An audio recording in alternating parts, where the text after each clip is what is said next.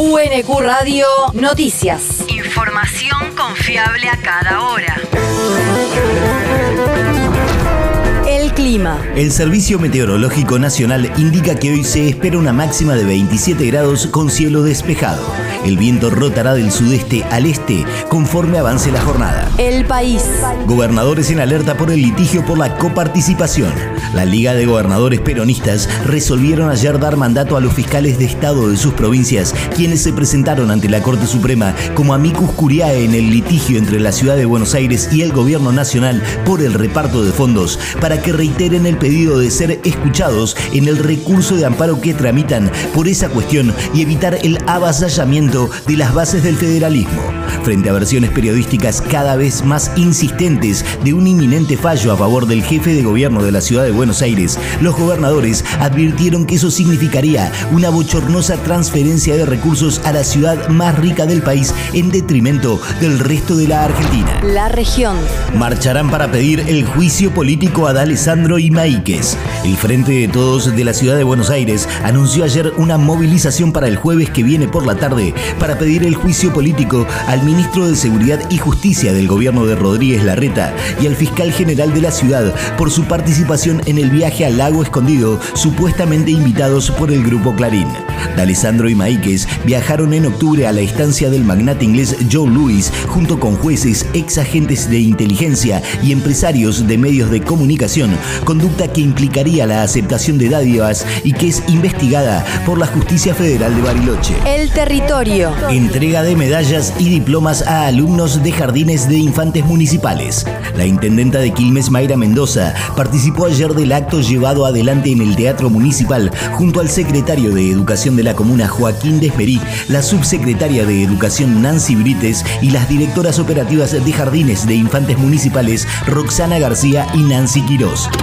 Mi compromiso es ese, es trabajar para que haya, exista un futuro mejor y que ellos puedan tener una mejor calidad de vida. Así que muchísimas gracias a todos y a todas. Vamos a seguir trabajando por nuestros jardines municipales.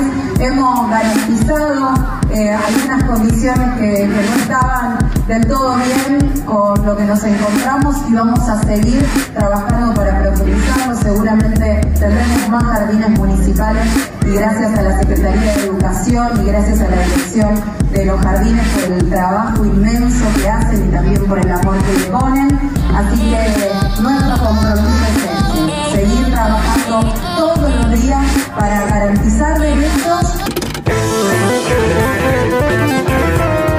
actividad también incluyó la entrega de útiles escolares a los alumnos de los jardines municipales 1, 2, 3 y 6, mientras que hoy se hará un segundo acto que incluirá a los egresados de los turnos mañana y tarde de los jardines 1, 2, 4, 5 y 7. El mundo. Grupos bolsonaristas intentaron invadir una sede de la Policía Federal en Brasilia.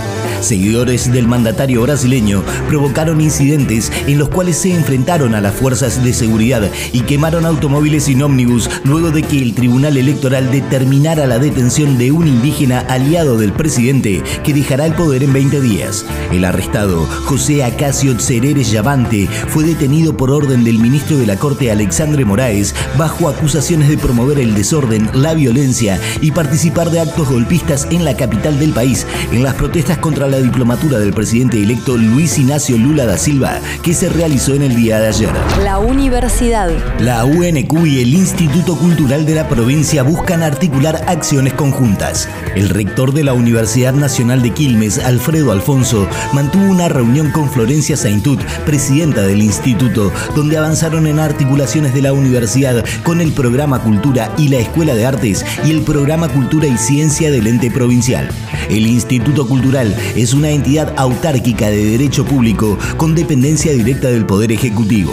Entre sus acciones se incluye el diseño de las políticas provinciales en materia de conservación, promoción, enriquecimiento, difusión y extensión del patrimonio histórico y artístico cultural de la provincia de Buenos Aires. El deporte. Ferrari nombró al francés Fred Basser como nuevo jefe de equipo. El hasta ahora jefe de la escudería de Alfa Romeo será el nuevo director general y director del equipo Ferrari para la próxima temporada de la Fórmula 1, reemplazando en el cargo a Mattia Binotto, según lo confirmó hoy la marca italiana. Va a ser quien asumirá en la función el próximo 9 de enero. Tiene más de 25 años de experiencia en el mundo del automovilismo, ya que recorrió varias categorías luego de haberse iniciado en la Fórmula Junior hasta llegar al circo máximo.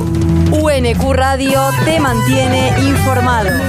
Información confiable a cada hora. UNQ Radio, la radio pública.